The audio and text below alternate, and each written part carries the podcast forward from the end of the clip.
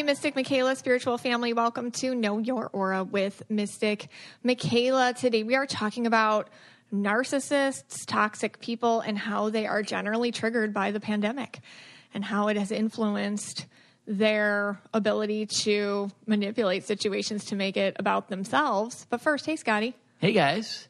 what's going on? Well, if the listeners are still with us Oh, I know. after last week's episode on astral sex, uh, that's fantastic. This is a little more PG today. Yes, we had so many, and and by the way, we had, we had so many comments about the the episode, and believe it or not, there was a lot of people that were in the closet, the astral sex Yes. in the closet, Yep. so to say, and it was higher than the forty six percent. I think so. So it was probably over fifty percent. Yeah. uh, and of course, I'm now included in that. You are. But um, you know, before we get into your your um, flying monkeys and narcissism and empaths and all that jazz, Yeah. uh, you know, we get a lot of questions on the Mystic Michaela spiritual family about why is everyone kind of the same colors? Yes. So like everyone, you know, when they get their aura reading, or not everyone, but most of the people when they get their aura reading or they get their aura photography photo back, they Right. come out like blue and purple. Right. They come out indigo and purple. Indigo, you know, could you be? I don't think you'd be indigo blue, right? Sometimes. Mm-hmm. Sometimes, but a lot of those empathic colors. And you always say, you know, it's very rare to be indigo. Yes. But on the group, everyone seems to be indigo. It's true. yeah, and I think it is rare, but it's not rare for the group. Right. Well, you know, what's funny is I just did a Google. I did something really cool. I, Right. I presented for the Google Summit via like a Google Meet class where I guess what was it like they had a day of workshopping. They had a week. It was like a week. It was a whole week of Yeah. and I was like one of the workshops. And I did it two separate times, so I had two separate groups. And let me tell you, blue purples, there was like maybe one or two in each group. Everyone, so that's what I mean. Like, in, and there was one indigo in the whole day. I only had one indigo person. Wow. Um, and the thing is, is like when I present to like the Mystic Michaela spiritual family or present to people who are more into this stuff, that's when all the indigos, the purples, the blues, the turquoises, that's when they come out. Right. But at this conference, it was it was a lot of yellows, and I have a lot of yellows too, but I have like yellow blue or yellow indigo or yellow purple. These people were a lot different, like a ton of green women. Um, of course, green guys. There were like interesting green yellow women who you could tell, um, which they had no idea what I think. They, do you think they knew what I was talking about? Because I'm like, society tried to make you yellow, but you're green, but you're kind of walking in between those two colors. Yeah. You know, like you guys understand what I'm talking about when I say that, but like you could tell they were like, okay. So it was a ton of green people, some Yeah. red, a lot of red, a lot of red women, Yeah. Uh-huh. a lot of red blue women were working there. Um, there were empath colors. There were some yellow purples. There were some, um, what else? There were a lot of green blue women. Yeah. Um, but yeah, it, it was just, it was a different vibe. So you could tell, like in the group, you know, I was talking and you can just see their faces, you know, in the little thumbnails. And Yeah. the people that get it were like, whoa. Like you could tell, like like, the, and those were the purple blue people, and the one indigo like wrote me after, like, Right. thank you so much for seeing me. Like, they're in, they're out there. Yeah. It's just usually if you're an indigo, you're surrounded by people that don't understand you, or if you're blue, or if you're Yeah. blue purple, and um, there were yellows in the group and, and like when you could tell they were leading with their yellow energy their whole lives their whole careers yellow energy yellow energy. So a couple of them i was like you know i saw that they were yellow blue or i saw one was yellow purple but she was wearing like inauthentic red. And that's where it gets a little bit like oh man like i wish i had more time than just like a surface reading with you because you could tell she was like what? Like you know they needed to like understand more. But yeah Sure, on the Facebook page, there's a reason why we're all the same colors. Right. You know, it's almost like the point where it's like everyone, you know, everyone's like, oh, I'm, you know, purple and indigo, whatever. Yeah. I'm purple indigo. Wait, Like, I'm purple indigo. You're like yellow and either purple, indigo, blue, Right. or you're purple with blue, or you're indigo. Right. You know, like it. It generally yes, like on that page. or you're maybe a husband, a green husband that got dragged on the page or something yeah, a couple that. green husbands, a couple red husbands. Um, yeah, it was really interesting because I had never seen so many green women. Oh my that gosh. you say green women. Yes. You rarely say that. and they're great, yeah. Uh, and then we had like every sort of uh, green. So there was like Oh gamer gosh. greens, there were gamer greens. you know, all your you know scientific greens, the science guy greens, Yeah. science lady greens, Yeah. gamer ladies. Like it was a green conference.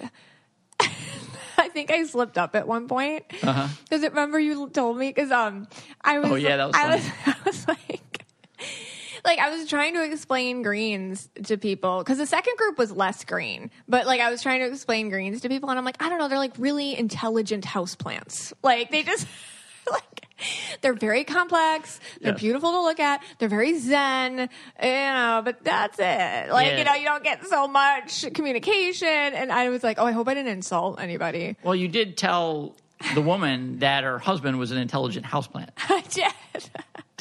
So I don't know, maybe. I feel like she agreed with me. Yeah, she she did. Yeah. she did agree with you. She's like, I feel like I'm married to that. but she was the indigo. right. So, other than having our, our Google conference, That was fun. Uh, you know, we've been kind of bored.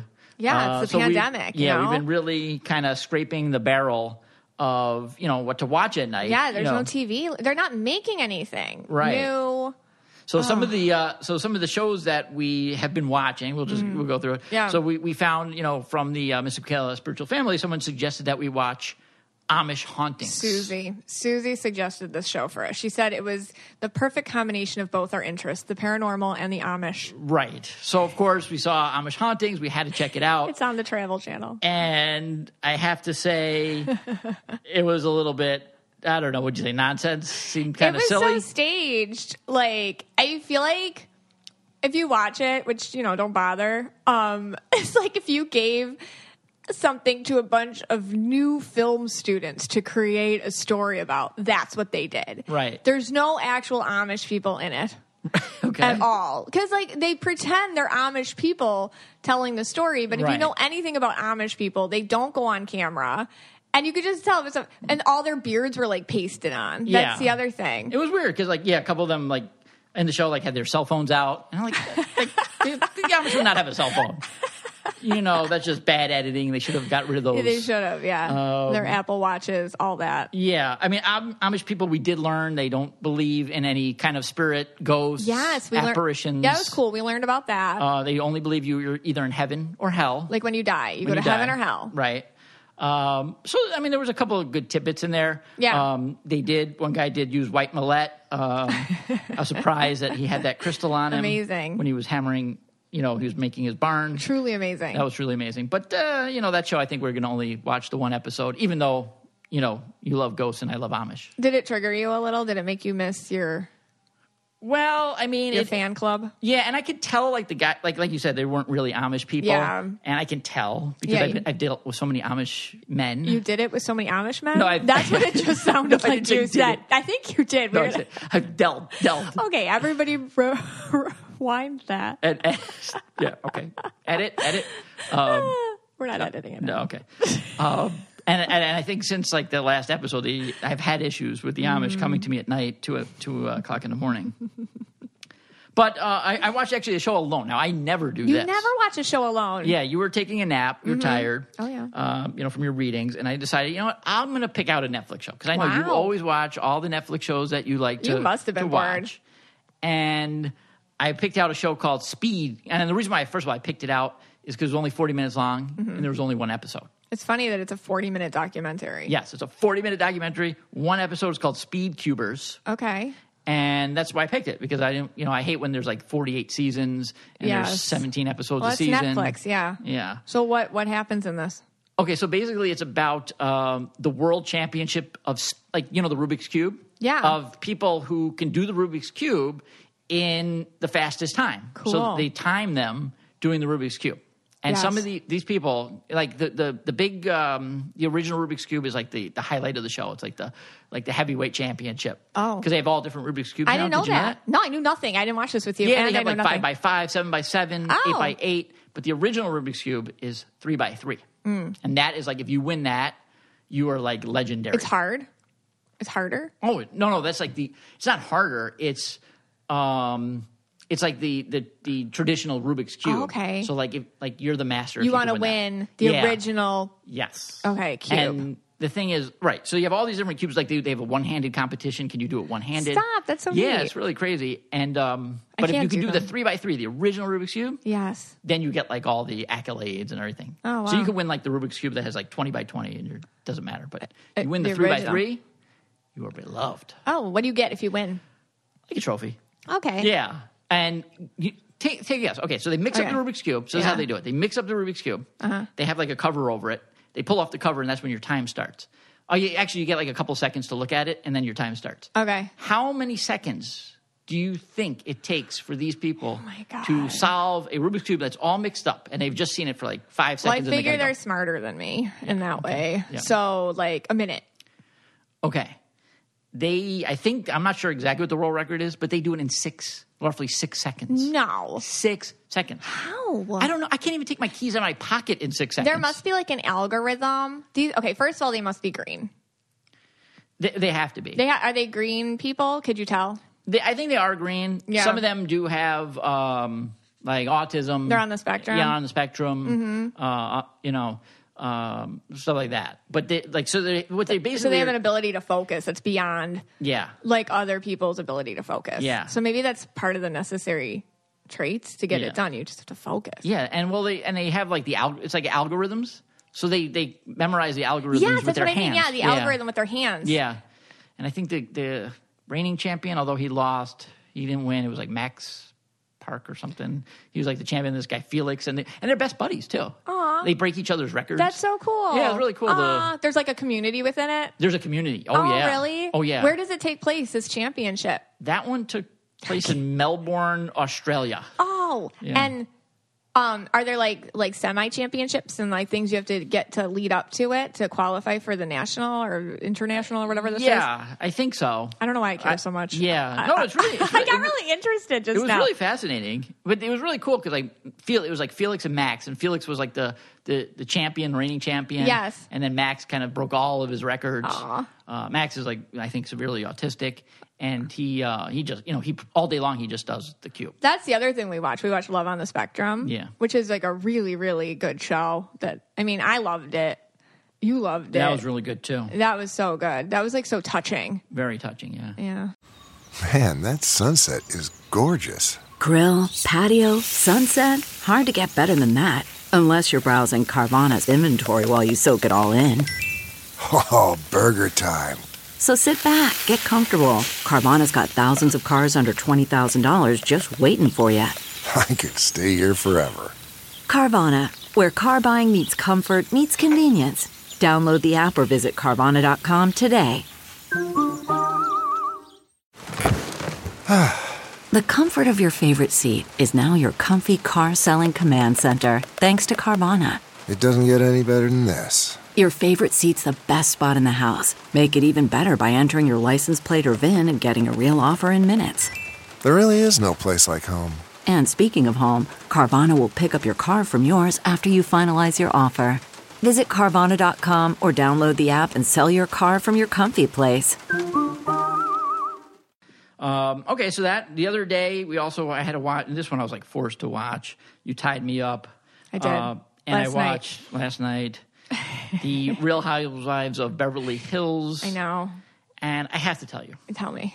Red Rants. just- just- Red rants a coming. I have to tell you. Yeah. You know, I used to watch these shows with you once in a while. You know, I know I watched a few episodes of the Real Housewives of Orange County, and you know, I like kind of laugh, and I didn't like it, whatever. Uh, but yesterday, after watching, I was like sick. Like I think maybe because I've been spiritually awakened. Mm-hmm. This show like made my stomach turn. That would be a sign of feeling negativity. yeah, I and I've never felt that before. Wow. Yeah, these women on that show are. I, it's it's like horrible. They're like I don't know. Are they horrible human beings? I don't know. They're just so materialistic. Yeah. So out of touch. Yeah. I could I couldn't even stand to listen to them speak. You know the the way that they you know walked into. I think they walked into what uh, Dolce. Dolce and Gabbana. What's that? Like a high end. They were so they were in Rome, Italy Yeah. last night, and then you know they like to do things to show the wealth, which is the show. Like it's kind of like how much did she spend, and Right. what car did they drive to get? Like that is the show. Like you know, like kind of just ridiculous, um, just extraness. What is that? Just I don't know. indulgence. All I know is these ladies were trying on like tiaras that were yeah, ten like, dollars. They had like the Dolce Gabbana tiaras, and, Right. Everything had like a D and a C on it, or Yes, a G and a C on it. it's all branding. it. It was like really disturbing. How I mean, think about it. They're in Rome. Yes, Like, the, maybe the greatest civilization of all time. Yeah. You know, the, the empire, Roman Empire, right? Roman Republic, birthplace of like, you know, many laws that we use today and all this stuff. Yeah. So much history.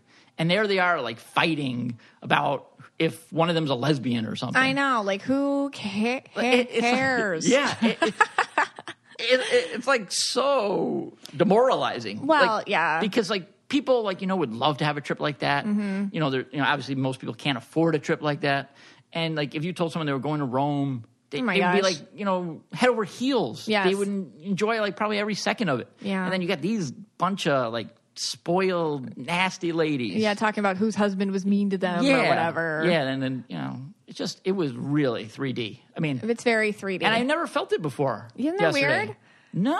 yeah, that is weird. well, I don't make you watch it often. It just was there was you didn't have an opinion, so I'm like, oh, I'll watch my.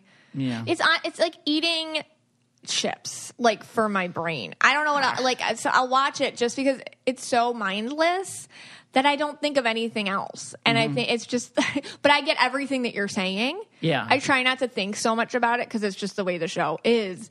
And basically, like that's what it's supposed. I think you're getting the energy behind it. Like if somebody has a platform, Okay. like I think this is what you're trying to say, Yeah. and maybe you're just trying to articulate it. If somebody has a platform and they're using it to just show off their own ego and to like talk to other people's egos, Yeah.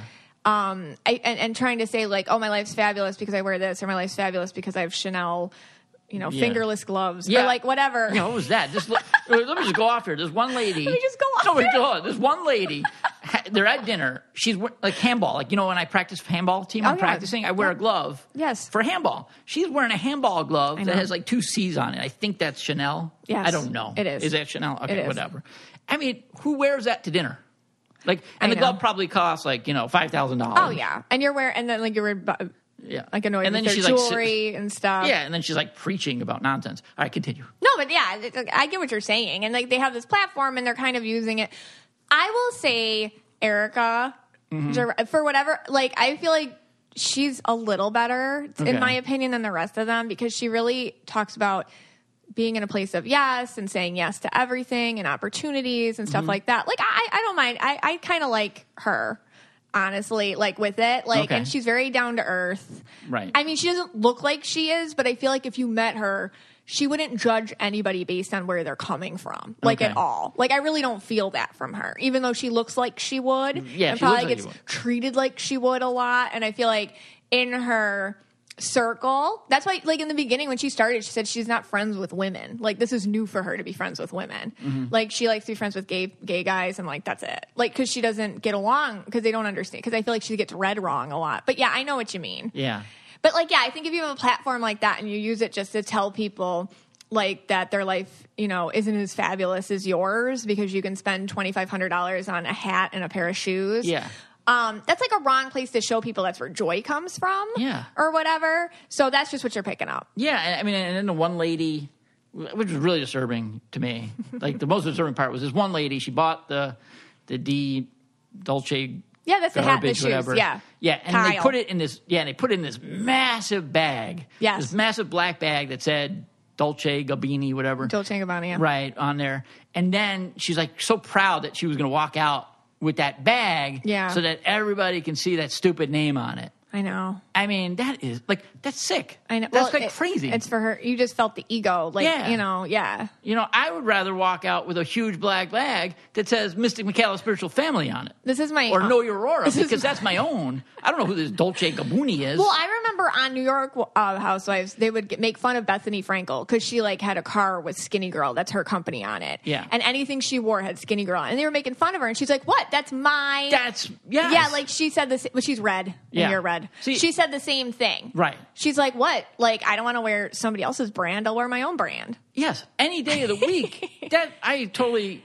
That is Right. amazing. You know, Right. I, I, you know, I when I, you know, we have uh, like not a lot of uh, Know Your Aura shirts. We got a lot of, Yeah. you know, Mystic Michaela Spiritual Family shirts. I hang out always with wear us, my we give it to you. And when I see my kids, you know, I see them in the, t- the shirts. The Know Yeah. Your Aura shirts, Yeah. or the Spiritual Family shirts. Like I get so proud of them. Like it's like it's like such pride. Know. You know, rather than wearing like a Hollister, you know, that's the level we're at here. Red but you know, or or, No. or a polo, like the little horsey on the on the shirt. Like I don't, uh, I, I can't even talk right now. That's our middle class equivalent, by the way, to like what Dolce Gabbana. I don't even know. I can't even pronounce these names. But even when I was like super, if you ever go to like when I was like a college student and I really had no money, like if you went into Old Navy, Old Navy, or you went into Arrow, or you went like which are very low end stores, the the shirts with their names on it Yeah. are always like for sale. Like you get a shirt Yeah. that says Old Navy, or you can get a shirt that says Hollister, Yeah. or like whatever.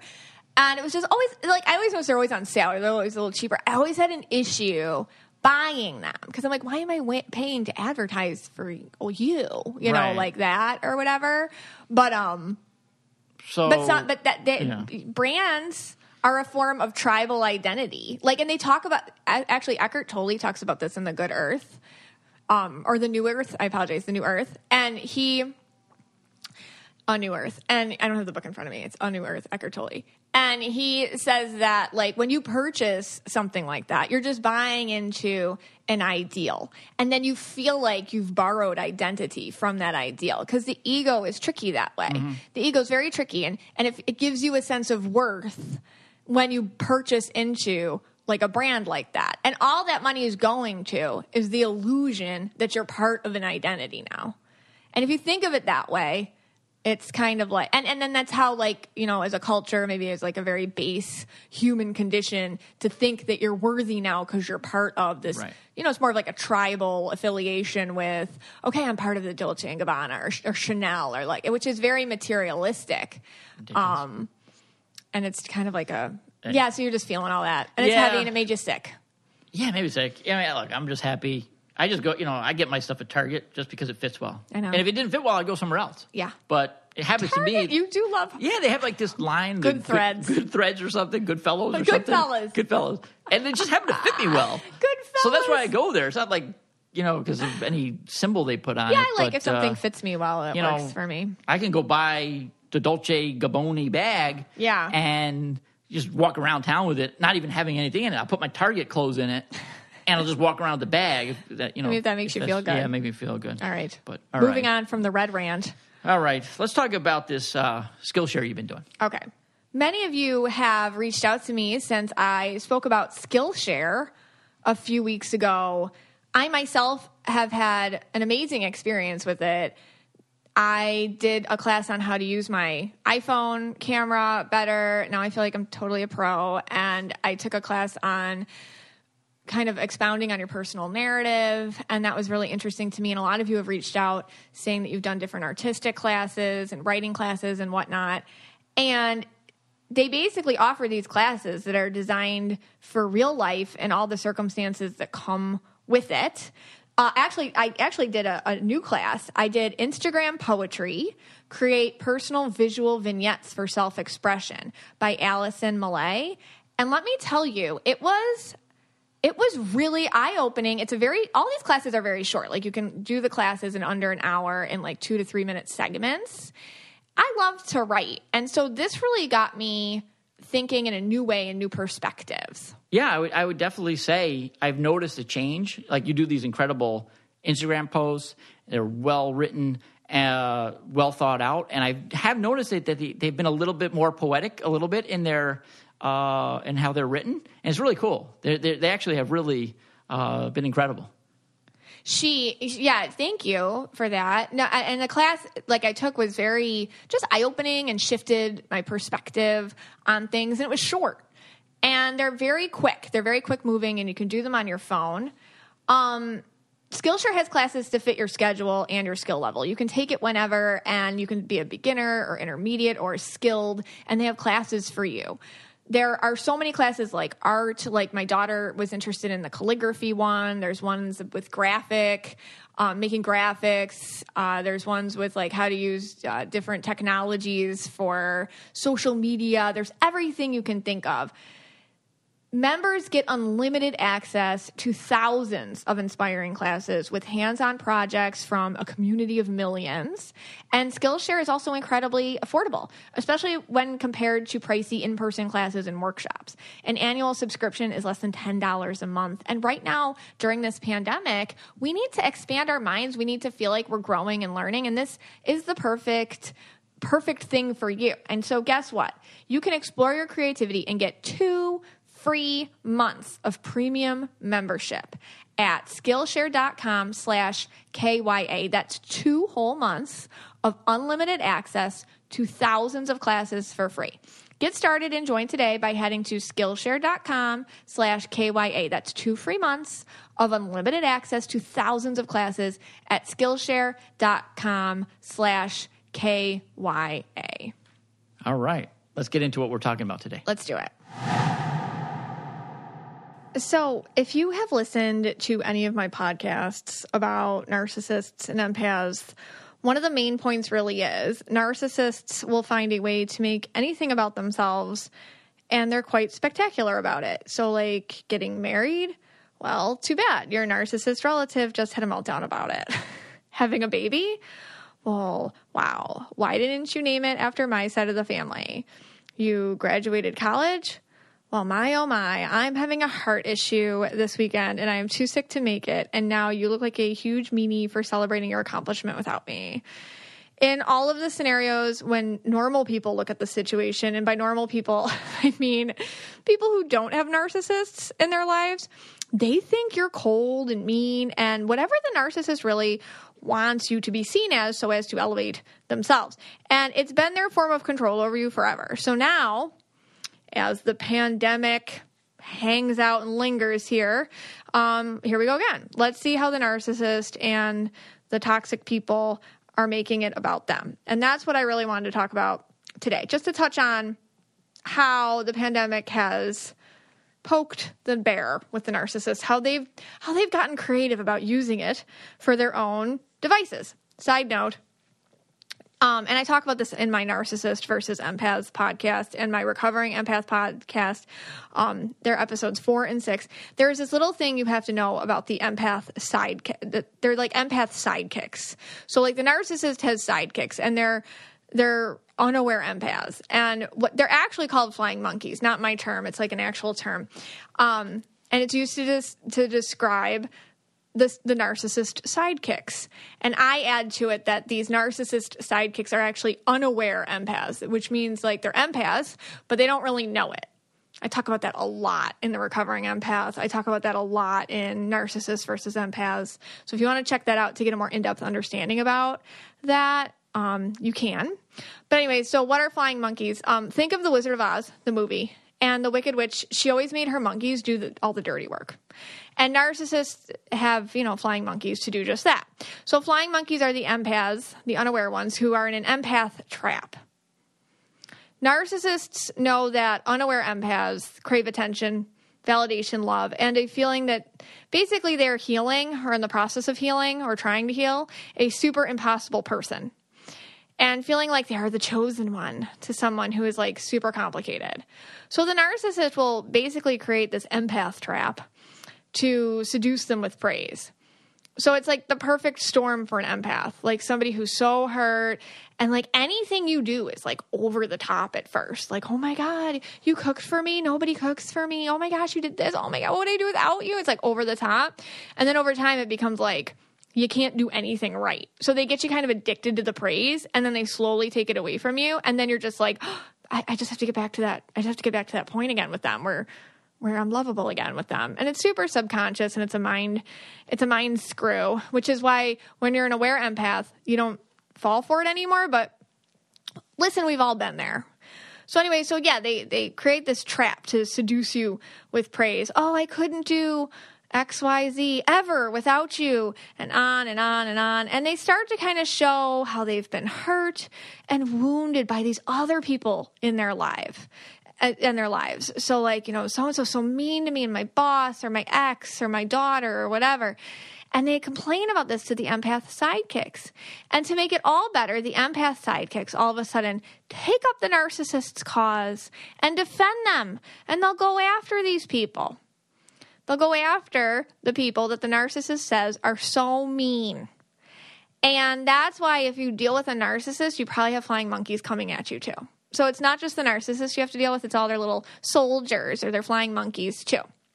It's a whole narrative they feed. That's when the unaware empaths become flying monkeys. So it's not only, like I said, and the thing is, like with the flying monkeys, is the narcissist kind of wants you to project your anger on them. Like, can you believe she said that to me? Oh my gosh. And, you know, and the narcissist is like, oh, I know, seriously. Like, they'll throw anybody under the bus. I don't think that they have like this loyalty to the, mon- to the flying monkeys. Like, anybody to just, pro- you know, project anything onto that's negative and be like, oh, I know. And then, and they'll flip the script. Like, I know this flying monkey, they totally did this to me too. So it's just a game. And it's funny. Once you see it, you're like, oh my gosh, it's so obvious. So, at some point in your life, it's quite possible you yourself have been a flying monkey. It's okay. You can own it. I have two. When you are at the starting point in what I call the recovering empath cycle, you are unaware. Most empaths tend to stay there. That's why I try to focus so much in this podcast and in my readings to get empaths to the next step. Because when you're unaware, that's when you're the most manipulated. That's why I see a whole generation of parenting not all, not everybody, but the people I talk to, um, they're raising their kids differently than how we were raised as empaths. It's like you have a gift, you have a superpower, you can feel what other people are feeling. Don't get manipulated by it. You know, like it's it's a different way to raise kids, and we're all working on it together now to make a different generation of proud empaths. But anyways, I remember so many times when I was a flying monkey so this is where you know my vulnerable moments and there's been many of them. And when you go back and you kind of think about it you can call it immaturity in your life or it can just feel embarrassing or you can feel foolish or even mad at yourself. But the point is it's personal responsibility is necessary. And it's necessary to go back and see it. Because taking that personal responsibility is a huge part of recovering as an empath. In any case i remember once when i was in my undergrad my final year um, undergrad, my bachelor's, Spanish education, and I had this best friend who was very narcissistic. And if you were in school at any point, I kind of like the, the further you go on in your major, the smaller the crew gets. So we were, you know, we were in every class together. We were very close. And of course, this, but she was very narcissistic looking back. I see it now. And of course, she was my bestie because, you know, I love the narcissists because you don't do what's good for you, you do what's familiar. And, uh, yeah, and and yeah, narcissists are our besties for a while. That's how we roll. It happens. That's uh, the empath thing. It's what we do. Um, we try to get over it. But in any case, yeah, so we were in this small department because it was the last semester of undergrad in the Spanish education department. Not too many Spanish teachers um, in the world. There really aren't a lot of us, and we we were about to be placed for student teaching, and you don't know where you're going to go. It's like 16 weeks of your life, and they split it in half. You know, one placement somewhere another placement. So you don't know where you're going to go. It's like very stressful for whatever reason. So I remember being very stressed out about it. So, so much stress, so much anxiety. And this friend of mine, she had all these qualities of a narcissist. You know, looking back, it's like obvious to me. There was just always this like narrative of victimization. So like she had these like crazy things happen to her. I was never present for them, but I always like heard about them. Of course I believed them, right? She had all these crazy things happen to her, which were just so out of the ordinary and mean. Like her ex was super nasty all the time and her parents who they were so mean and her siblings so awful and ex best friends attacking her and everybody's so mean. But the story never added up. And looking back, I realized I just went with it because I wanted her to be my friend. Um, but I, I can see it clearly now, and the red flags don't escape me now with people in my life. So I, I took the lesson and I used and it. At, and at the end of our relationship, started doing this to me too. I was, you know, in the empath trap, and then slow, slowly and suddenly, I became. I always offended her somehow. But she was doing this narrative with with our Spanish department, our small department, and you could really screw yourself over if you went up against this small department because they're small, you know, and and like buffalo's a small town and, and you don't want to like make a bad name for yourself or reputation if you really want to get into a good school district that you know and all that when I'm thinking professionally, like a Spanish teacher, but she kept saying how mean they were to her and how this one professor in particular, she told me, you know, she's that he called her in to specifically tell her that she sucked at Spanish. he was embarrassed to have her represent the program out in the student teaching contexts. And when she told me that, I was so hurt for her. I was so upset. I couldn't believe they did that to my poor, sad friend who had so many awful things already happening to her, like all the time. That didn't make sense, but still. So I took it upon myself to go talk about this so called awful department head to the co department head and complain about his teachings and how he was spiteful and how he, I felt he was so cruel to my friend and I was scared he would be cruel to me too and that she should really look into this. And of course, you know, it was all made up. And what am I, like 20, 22 at the time? And um, none of this actually happened. And I looked absolutely nuts and I looked. I looked crazy and I looked like her. Like I looked awful. And then she, of course, because she made it up and never wanted to admit it, got mad at me for going in and sticking up for her, calling me all sorts of names and saying I was the enemy of her family and siblings and whatnot. Everybody hated me. It was a huge mess. And like the other students were like, oh my God, why'd you do that? Like, and it added to all my stress about graduating on time and getting put in decent placements for student teaching with good mentor teachers.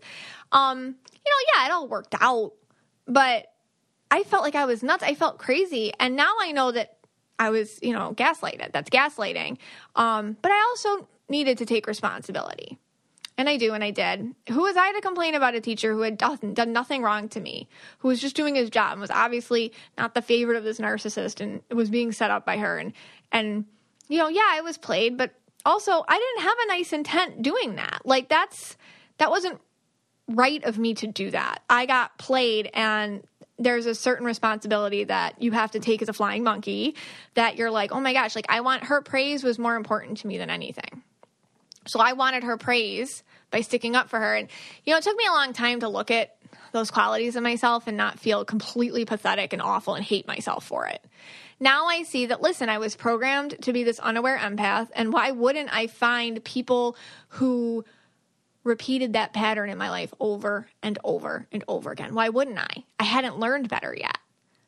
So I learned from that. And um you know, I this guy was just trying to do his job and I felt really bad and and it's just a small example of being kind of pulled in as the flying monkey, but it did teach me a ton in life. And now I know a lot of flying monkey symptoms because of that. And I learned and I grew, and it was like a catalyst for me. And um, I ended up apologizing to him years later because we keep in touch on social media, and he like didn't even know what I was talking about, but still, you know what I mean. It was important for me to do that, and um, yeah, it was a real eye opener for me in the empath thing. Like, hey, wait a second, this is like a pattern. So I, it's I just wanted to share that with you to get your mind jogging about maybe when that's happened to you because it's important moving on. What makes a life a good one? Is it the adventure you have? Or the friends you find along the way? Maybe it's pursuing your passion while striving to protect, defend, and save what you believe in every single day. So, what makes a life a good one? In the Coast Guard, we think it's all of the above and more, but you'll have to find out for yourself. Visit gocoastguard.com to learn more. CarMax is putting peace of mind back in car shopping by putting you in the driver's seat to find a ride that's right for you. Because at CarMax, we believe you shouldn't just settle for a car, you should love your car. That's why every car we sell is CarMax certified quality so you can be sure with upfront pricing that's the same for every customer. So don't settle. Find love at first drive and start shopping now at CarMax.com. CarMax, the way car buying should be. So, on to the pandemic. I do a lot of readings, and in this pandemic, I have seen it has really brought out the worst in like narcissists and generally toxic people and their flying monkey cohorts. And the more peaceful, zen, and chill you are about this whole situation, the more they see you as a target. So, depending on your aura color, you have kind of a conflict style. And I'll go through these conflict styles um, with each aura color, but to generalize, a lot of us empaths try to go invisible, which works, but you sacrifice a lot when you do it. You sacrifice the ability to be yourself authentically 100%. So it's something to notice during a time like this when narcissists and toxic people and their flying monkey cohorts literally have no attention. Like these narcissists, they're struggling people. We have to worry about them. They have no attention. The virus is taking it all away from them, and they're trying to get anything they can out of this, trying to spin this pandemic. Okay. I want to talk about some examples of pandemic toxicity, toxic moments. There's so many. So I just pulled these, I, I pulled a few from my readings recently. Um, but I'll, I'll make them as, as generalization as hypotheticals because this is this has happened and these are like real instances but there's some probably, the narcissists are very creative like they can take any situation and make about them so these are like pandemic sensitive situations so let's say you can't make the i don't know like listen i can't take the family vacation this year okay so maybe that's one of your things like you know your state's locked down I'd have to like self quarantine for 14 days in some hotel before I even saw you. That's not feasible. I can't do it. Also, I'm scared to drive, you know, through all these states to get to you or fly or whatever. I can't. There's a pandemic. I can't make it. And the head narcissist is for sure sending out the monkeys, you know, those flying monkeys and the other family toxics to come after you.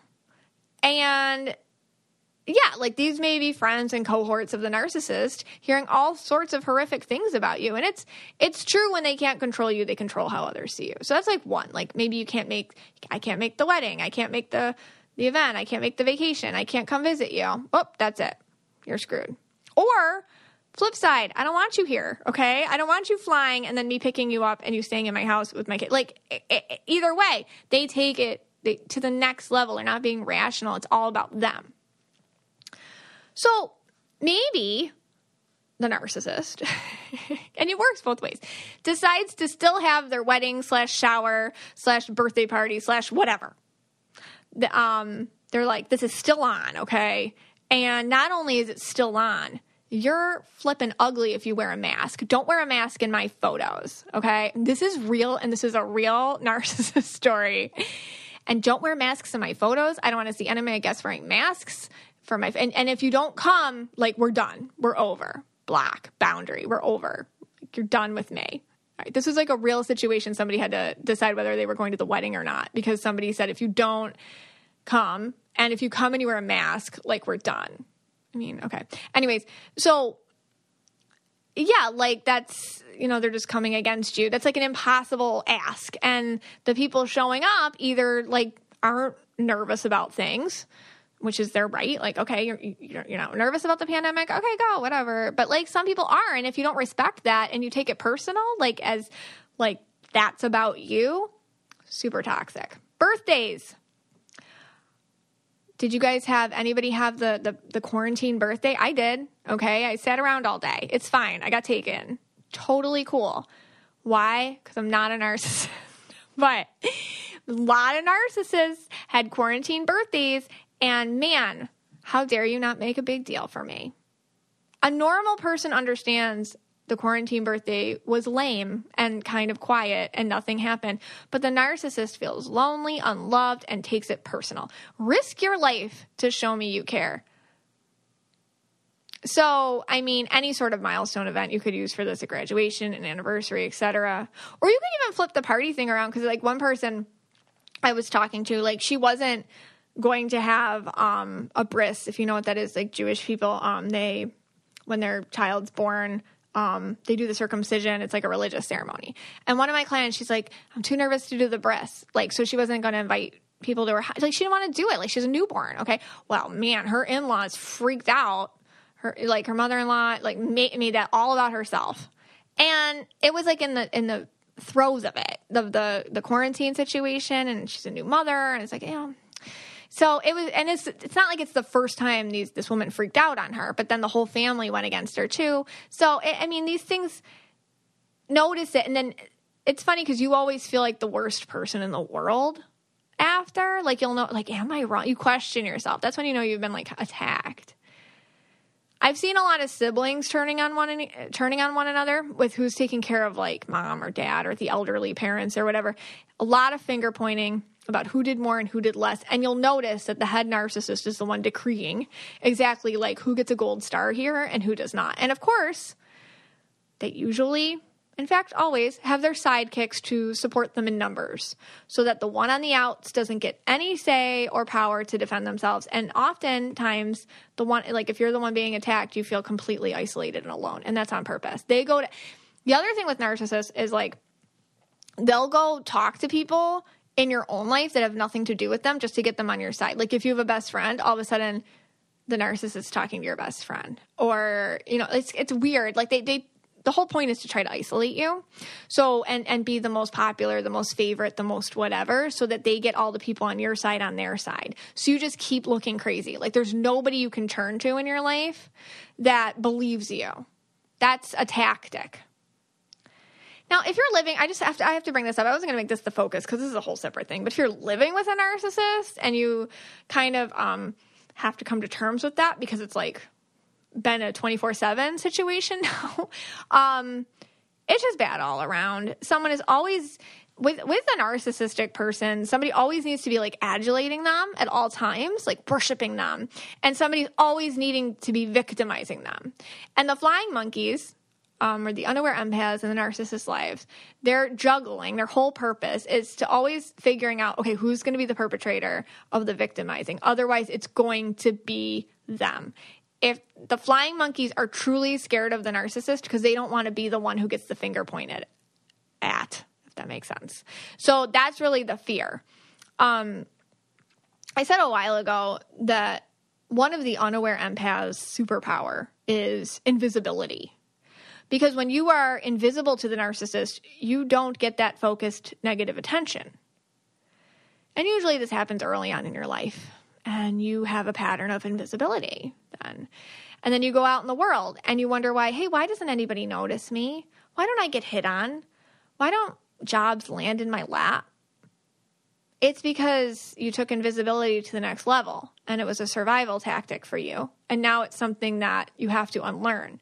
And it's extremely stressful to unlearn something your mind taught you was survival. And that's why confrontation is extremely stressful to empaths. Because you learned that if you're invisible, they can't do anything to you. And um and that's how it's hard to unlearn something like that. That's so ingrained in your head is like, okay, I won't survive unless I'm invisible. It's not worth even being loved or being special or unique because the risk is being unloved, unspecial, and villainized. So I'm just going to stay completely neutral, completely invisible. And then you have to unlearn that. It's it's difficult. So every aura does have a conflict style. Um, and depending on your combination, you may have two of these, which you use interchangeably or one over the other, depending.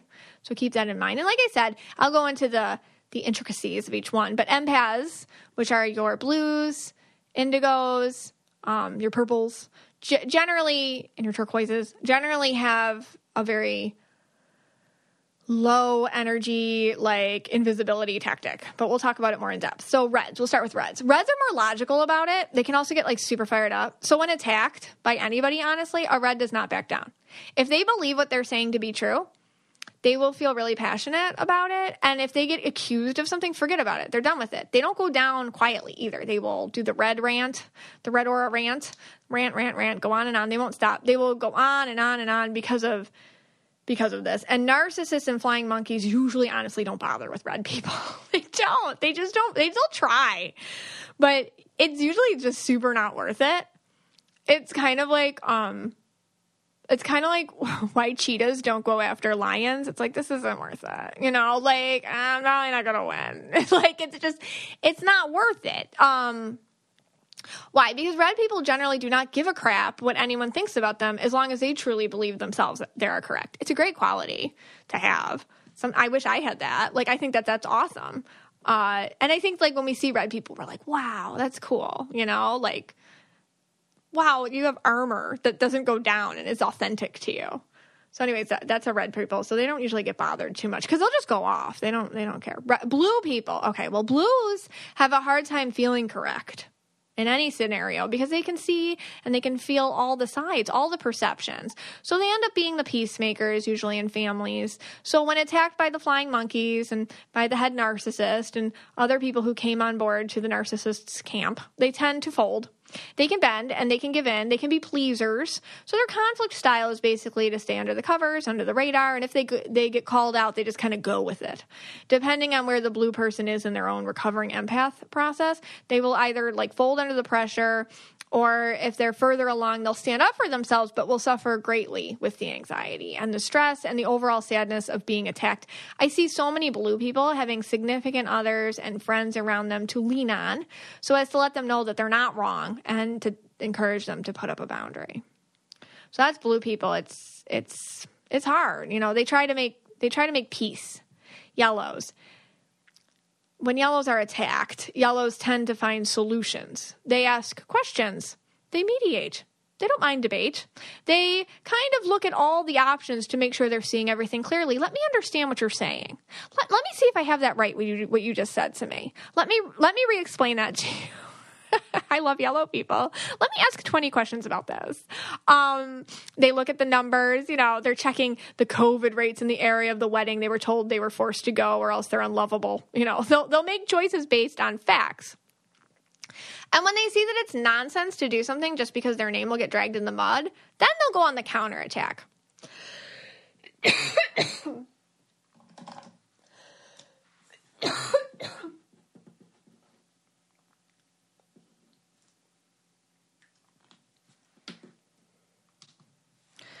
Yellows are very diplomatic.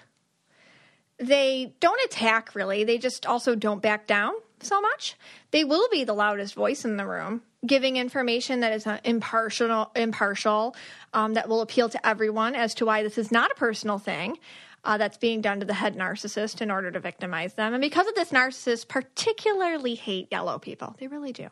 Although they will go against them, they aren't as easy of a target yellow people do tend to get like the problem with the yellows is that if you're kind of like uh, and usually well this is how do i explain this? Depending on what your other color is when you're yellow uh if and yellow people do have a tendency if they're imbalanced to do this thing where if if if somebody explains something to you in a certain way then you'll feel like you have to go along with it even if it doesn't feel right. So yellow people can kind of be like, oh, you just said everything, you outlogicked me, so I guess I, I, still have I have to do it now. That's the issue with yellow people. Like when they get more comfortable in themselves and they don't fall for that, but sometimes their ego can hijack their yellow and be like, now you see, here's all the reasons why you should, and even though it doesn't feel right, don't notice that and do it anyhow. That's where yellows get tripped up. But for the most part, they're not as much of a target from the narcissist, but when they are, it's because the narcissist can out logic them. And if they're not as balanced, they can fall for it. So that's what that's what yellows have to be careful of. I, I, I, talk about that in throwing shade and aura color. I talk about how some yellows have the "I told you so" yellow shade. It's kind of like a like a darker yellow color, and it's just because when they see the world a certain way, it's like nobody else's opinion can change it or whatever. So you have to be careful that when you're yellow. Worried about letting someone else pick out the perfect avocado for your perfect Impress Them on the Third Date guacamole? Well, good thing Instacart shoppers are as picky as you are. They find ripe avocados like it's their guac on the line. They are milk expiration date detectives. They bag eggs like the 12 precious pieces of cargo they are. So let Instacart shoppers overthink your groceries so that you can overthink what you'll wear on that third date. Download the Instacart app today to get free delivery on your first three orders while supplies last. Minimum $10 per order. Additional terms apply. Purples. Purples are used to the purple shaming. What is that? I talk about this here and there, but purple shaming is the act of society against purples by basically calling them attention seekers. So purples are super afraid usually, especially if they come from a narcissistic background where they were raised by somebody in this way, they're super afraid to sparkle and shine. And now they're ashamed of it. And they take on any attack on their specialness or uniqueness that they will constantly try to dim it and get super defensive defensive when attacked on it. So narcissists love to use this when going after the purple, making them the perfect people to project on. You don't want to come to my baby shower because you're jealous, for example, or you are having this party on purpose because you need attention. Wow, putting the health of others at risk for your own ego, or flip that around. You aren't having this event because you're scared of giving up any spotlight uh, you know, you you just control everything. You you always want to be the center of attention. I love how narcissists will they will tell you exactly what they're feeling by telling you what you're feeling. Just so, but anything they accuse you of, it's them. They're just notice that. Anyways, purples need to learn what purple shaming is so as to not fall for it. The best thing to do sometimes in a narcissist attack is just let them see it the way just see, all right, all right, you're right, man. Okay, if you think that, then you can be correct. I don't care. And purples generally have this ability naturally to truly not care. So leaning into that is the purple superpower. Like if you're purple, you can really just sit back and be like, hey, wait a second. Like, I really don't actually care. like if you can just like oh my god. It's like it's freedom. It's like i know they're pissed and i know they see they see things this way and that they're gonna drag my name through the mud but man i don't care. If you can lean into that you're good as gold. That's that's the purple thing. The purples can get tripped up if they care or they think they should care because of purple shaming. But if they let all that go it's like yeah that's how i feel. Whatever. Call me center of attention. Cool. Whatever you say. I don't care. Then you're good. Narcissists can't get you. Green people the Greens don't notice or care. The end. Just kidding, but not. Greens have this thing where they like they will not defend themselves. Like you think I'm, I don't know, fill in the blank. Anything? All right. So they'll disappear during a narcissist attack. Usually green people just honestly just fade fade off the grid. Like green people in families with a narcissist, it's like where'd that person go? like they just disappear. And then the narcissist never bothers to attack them because it's like it's like fighting with a piece of furniture or something. Like it's like a narcissist having a fight with like the chair. Like you're not going to get anything out of it either way, so it's no fun. So usually they just like kind of leave them be don't use them. Indigos, man, I did the whole episode about that a few episodes ago, how indigos deal with confrontation. And it's a lot of passes. It's like, for any behavior, it's like pass, pass, pass, pass, pass, pass, pass. And then one day it's door slam. We're done.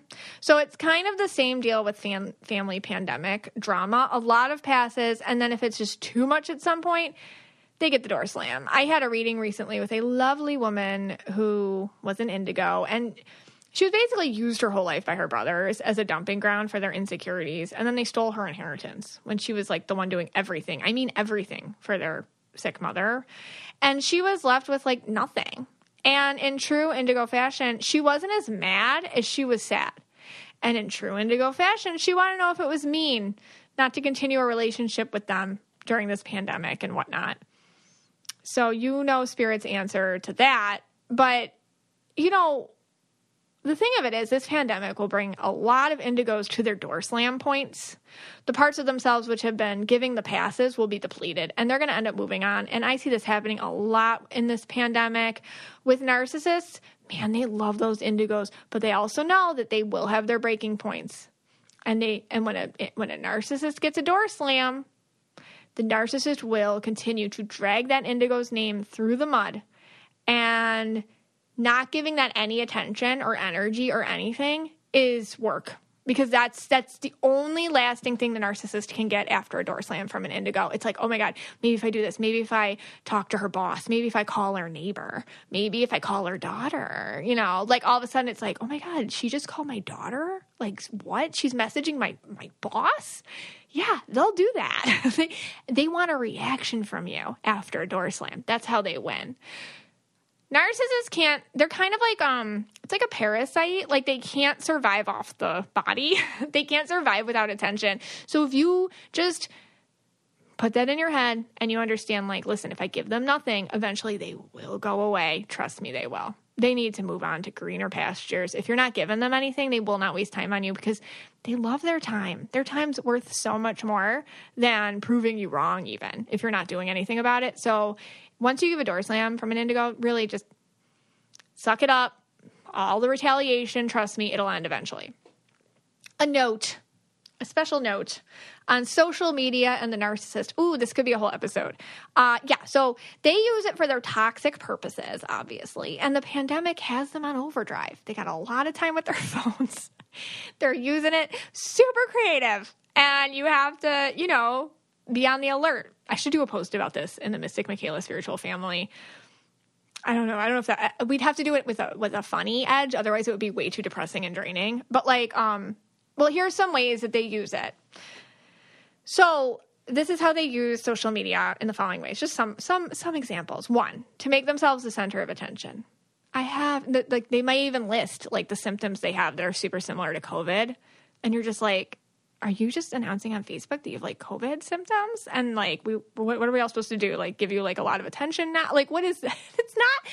And here's the, that sounds mean, but if you've lived with a narcissist, this is the crap they do. Like, like when when you have an event, all of a sudden they have like a health issue. Like, I'm not kidding. And then if you go say that to somebody, like, whoa, you're cold. And it's like, you don't understand. It's been my whole life, dude. You know? And like, if you you can't talk to people that don't understand narcissists because they'll think that you're like evil. That's why w- any of us that have had relationships with narcissists, we've learned to keep our mouth shut because we just assume nobody believes us. Like, whatever. No, you're not going to believe me anyways, so we just have to go with it. But, anyways, so one example, they make themselves the center of attention on, you know, Facebook or whatever. And it's not the first time they've done this. So it's not like this is like an isolated event. They do this often, but I'm just making it pandemic related.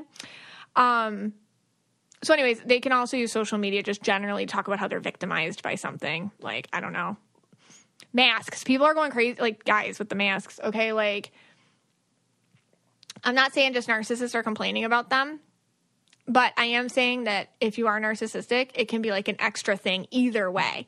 Like either they're pissed off that people are wearing them or pissed off that people aren't. But like the narcissist just takes a little overboard and they make it particularly about themselves. So just notice that. Um, just trying to make it pandemic related on social media. Um, oh, they love to triangulate too on social media by bringing up another person in their life um, to like, I don't give a compliment to, but at the same time, they shame somebody else. So, what does that look like? It can look like, oh, I'm so happy I have you know, Susan in my life, you know, she's been a true daughter to me. And like your that's like your mom writing it. You're like, huh, is this about me? you know, so like that's kind of like they love to be subtle that way a little bit. And everyone's commenting on it, like, oh my gosh, where is your daughter anyways? You know, stuff like that. They're like it's uh, your friends and things will notice it, but like most people don't. So I just wanted to talk about that um, another way you'll see all narcissists, you know, acting out these days, and it's something you may notice. And I wanted to briefly bring up the social media thing. So I hope this this little spiel here helped even a little bit as we move forward. Um, and you know, as this pandemic life kind of continues, it's going to be wavy ups and downs and you know what we can and cannot do. And it's going to trigger these narcissistic people in in our lives. And they may not like us talking about the virus more than them. Like i said it's going to upset them. And as empaths many of us basically have to see where they can attack and get on us where their flying monkeys can come after us and how there are a few things we need to understand about ourselves so we can have boundaries and mitigate this damage. I really feel one of the reasons for this pandemic, and I talked about this on an episode, I talked about it on the fifth dimension episode, is to raise our vibrations, to spiritually awaken and to grow more than we ever have before. And we are more faced with the things we try to avoid more than ever. We are faced head on with confrontational, toxic people, just like empaths do not like. And we can't avoid it. And it's something that's going to make us instead of invisible, be empowered. And yes, it's going to be uncomfortable as anything to do this because change is weird feeling. It's uncomfortable and it makes you have panic and anxiety and stress. But that is kind of the thing that happens when the ego gets challenged. I wanted to reach out to to you all and talk about how, you know, narcissists and toxic people and their flying monkeys deal with this time in particular because I don't want you to feel alone. And I don't want you to feel crazy. And I don't want you to feel like this bad person. Love isn't complicated, okay? If someone is making love complicated in any relationship, It's not love, it's something else. There are things that, yes, we do need to take responsibility for. If someone has an issue with us, yes, we do need to hear them out. We do need to open our minds. We do need to learn. That's good to learn. But a narcissist does not have this, you know, once in a while issue with us. It is constant. It is never ending. It is all of the time. It's walking on eggshells. And there is a line, there's a line there. And they want you to think it's always you and it's never them. And it's so important that you don't feel alone right now if you're dealing with this. And you're not. And in the most uncheesy way possible, I really want you to know that I am here for you. And I hear you and I see you and I understand this process. And I understand that you are a beautiful soul worthy of unconditional love. And that love isn't anywhere else outside of you, it's already inside of you, like it always has been. Because you are from that love. And that love is you eternally. And I want you to feel that today, if nothing else. Hey, Scotty. Wow, that, so that was intense. But I think um, I think it's going to help a lot of people. There's probably a lot of people going through that right now. Uh, you know, I know a lot of empaths listen to this, and uh, I think what I think they'll get a, a real lot out of that. Um, What's your conflict style with the narcissist, Scott? my conflict style with the narcissist. Yeah. I don't. I just don't. I don't deal with narcissists. I try not to deal with them. um, I just. Yeah, try to put it on the back burner, I guess. But um, all right, so let's. You know, that was really intense. So let's go back into the 3D. Let's go. You know, because we we started in the 3D with the Real Housewives of Beverly back there. Hills, and you know, you you're you were definitely four or five D there. That was or 25 D. I don't know. It was a lot. way over my head. but let's go back to things that I can actually uh, talk about. You get it. No, no, you're 100 times smarter than I am. I don't think so. Um, no, right, 95 times smarter. Um, but let's go back to the 3D. And I, the new Bachelorette was supposed to be uh, Clarice right. and Claire. Claire. Okay, so Right. the new Bachelorette, Carol, um, and she's pink, right?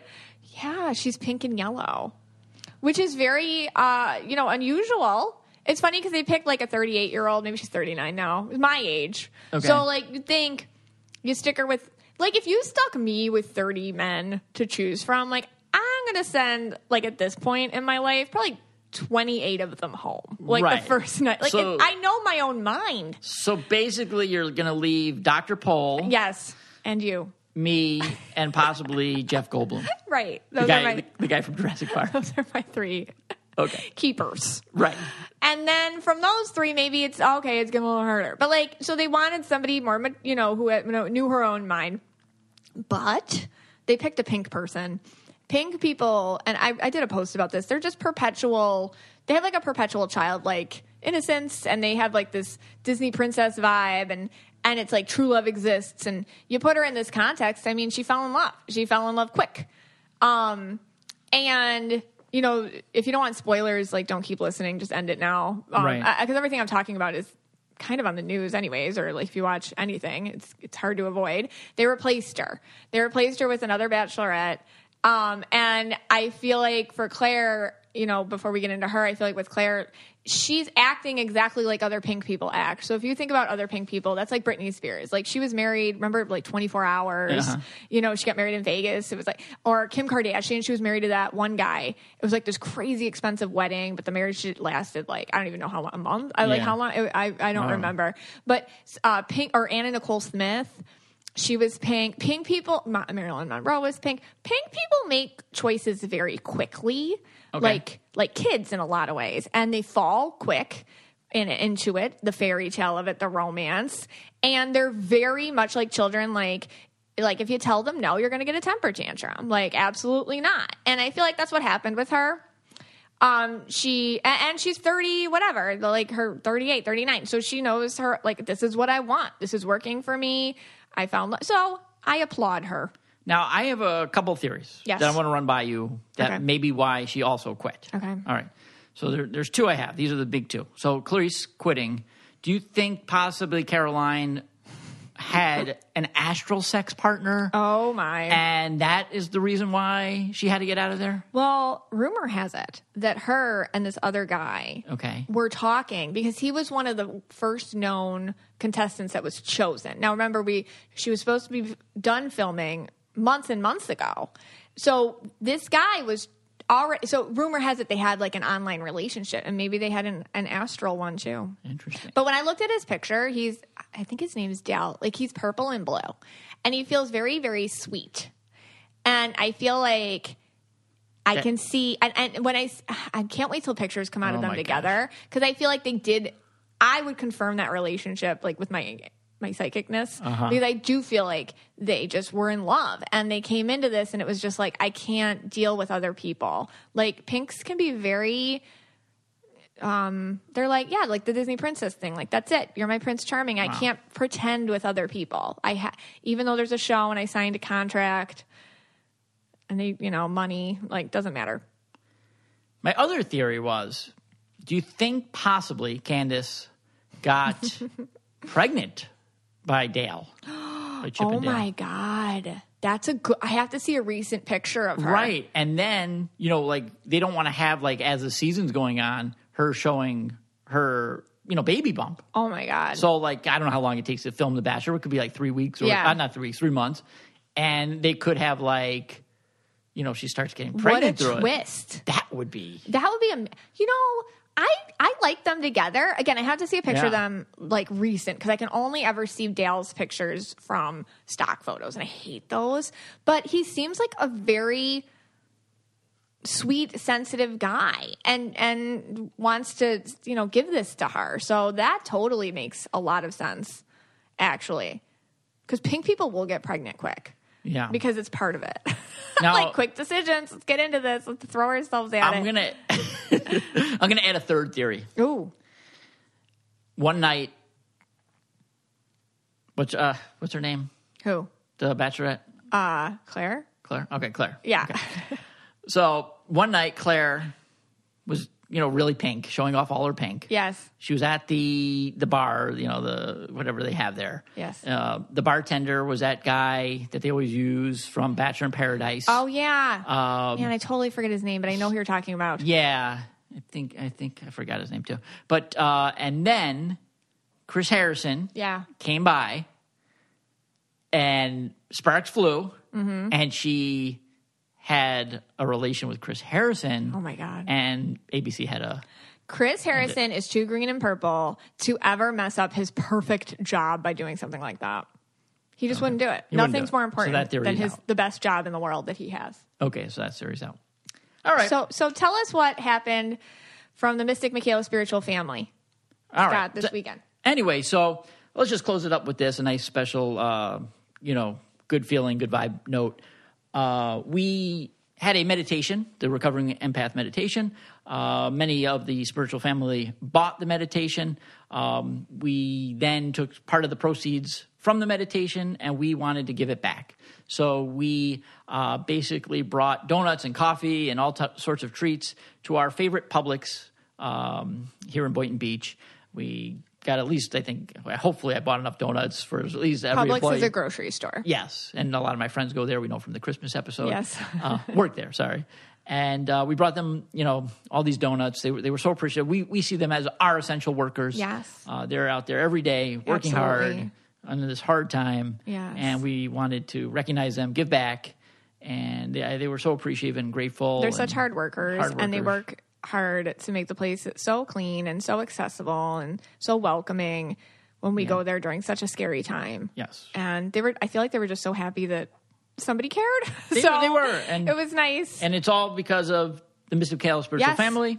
They were the real heroes here. Yes. We just implemented it. Yep. But they were the ones that. yeah, you guys did it. So thank you so much. And take care, guys. Can't wait to interact with you more about all these topics over at the Mystic Michaela Spiritual Family page on Facebook.